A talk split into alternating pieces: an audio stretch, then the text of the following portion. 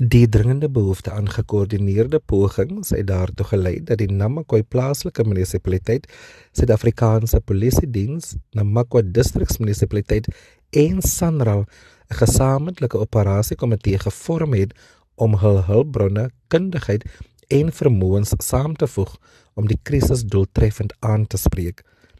Hierdie komitee bestaan uit toegewyde verteenwoordigers van elke organisasie wat nouliks saamwerk om die uitdagings wat deur vloede veroorsaak was te herstel.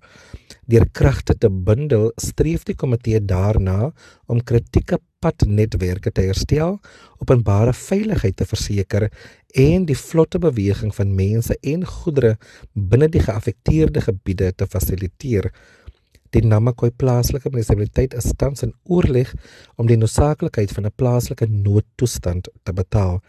Intussen werk die Namakwa distriksmunisipaliteit in samewerking met relevante belanghebbendes ywerig daaraan om die omvang van die skade wat deur die vloed veroorsaak was te assesseer.